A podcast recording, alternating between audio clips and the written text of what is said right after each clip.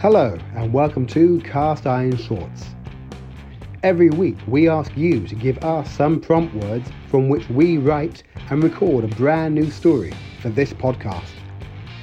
This week, your suggestions were liberty, jinx, elation, share, music, swipe, red, and silence.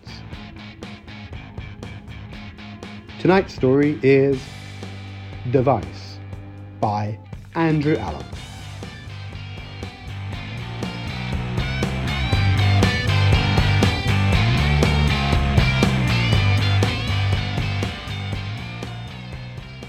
Adapt or die.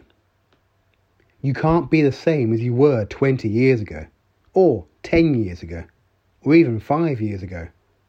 Hell, if you're not willing to at least examine your base principles of last week and hold them up to the light, then you can be sure that everyone else outside your echo chamber will be doing so.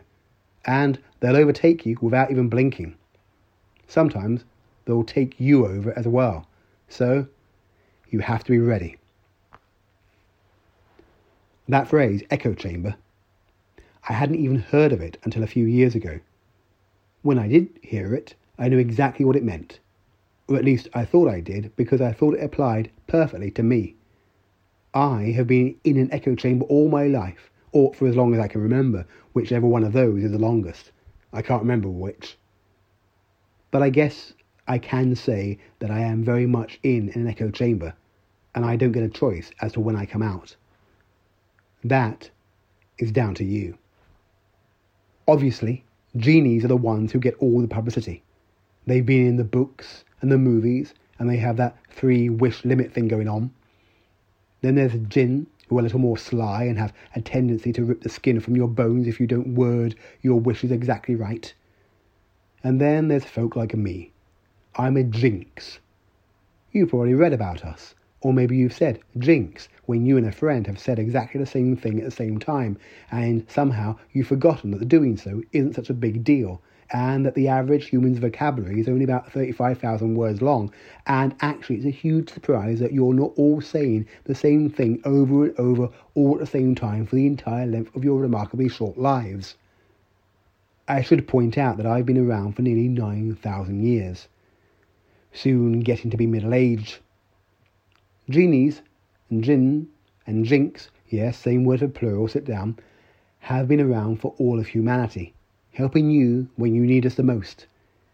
Genies and jinn will give you what you wish for, whether you want it or not. But jinx have an altogether more bespoke service to offer. Someone might have told you, someone whose advice you respect, someone might have told you that you make your own luck in this world, I'm sorry to tell you that that person is a really bad liar.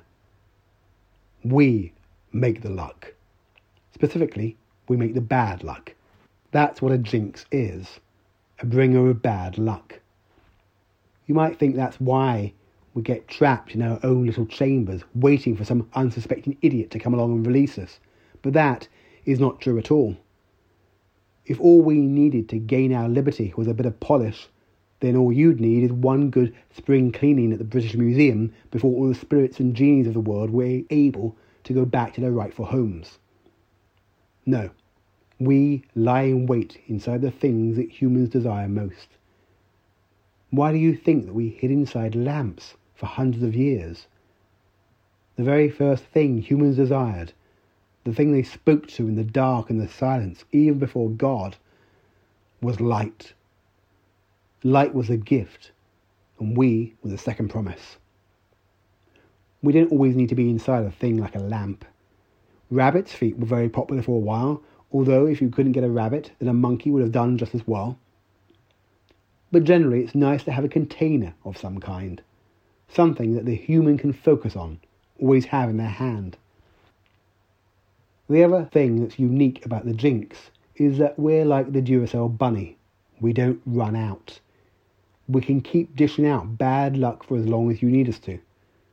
Bad luck is unlimited, and it comes in all flavours, from toxic to acidic. As you probably know, it's impossible to splash that much bad luck around without getting someone yourself. But as you probably also know, that's not normally enough to stop. What's been delightful about the last 30 years of progress is that everyone now has their own lamp, their own monkey's paw. Some of you even have two, one for work and one for home. And you don't even cast a spell for bad luck anymore. You just swipe up, looking for it. And and this is the genius bit. None of us could have ever have seen this coming. And let me remind you, some of us are genies. We really should have seen this coming. If in the very remote chance that someone somewhere hasn't been burned by a bit of bad luck, we can rely on you to share it with them. Maybe you'll have tagged in 10 of your friends. And it doesn't matter if nine of them message you back and say that story you've shared isn't verified or that video is just an incoherent fool in their basement. The elation you'll get from just one person telling you that you've been brave for being the only one to tell the truth will be enough to keep you going and rubbing that lamp again and again. Maybe you haven't even noticed that the bad luck is what we all swim in now and that we're all very far from the shore. Those that spread the bad luck use the same words as those who spread the good luck.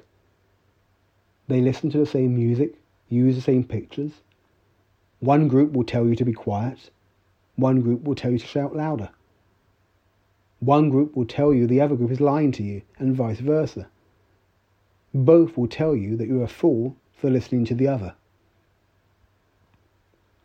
I'm not here to tell you what side to listen to.